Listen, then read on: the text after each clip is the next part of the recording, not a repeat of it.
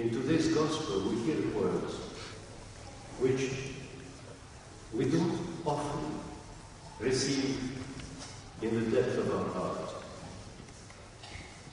I believe, Lord. Accept my unbelief. Help me in my unbelief.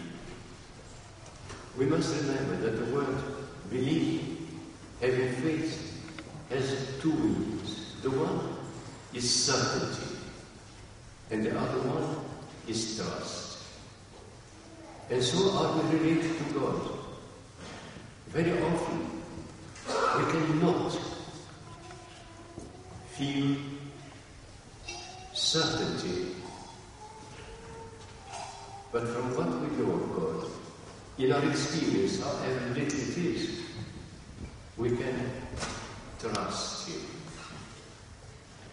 This is a very important moment. Because when we read prayers written by the saints, very often they are beyond us. We cannot say, these words are said not only in the name of the saint, but in my own name, completely. But we can say, Lord, to the extent to which I understand, to the extent to which I trust the saint who has written these words, to the extent in which I can trust you from what I have learned from life, yes, Lord. I have no certainty, but I trust. Lately, someone told me of an experience in that time. He wanted wholeheartedly that God do something for a person who he revered and loved. But he felt he cannot believe that God will do it.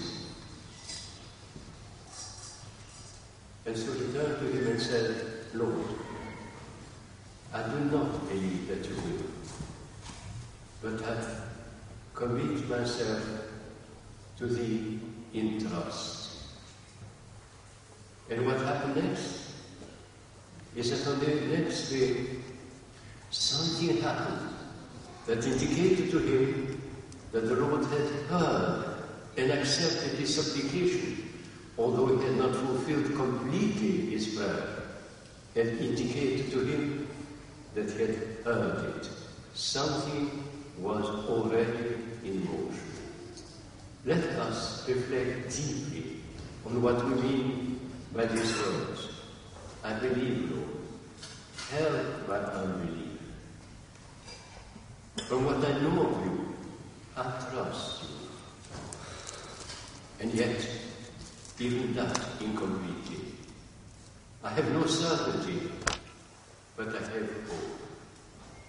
Hear me, The blessing of the Lord be upon you, But his grace and love towards mankind, always now and forever, and.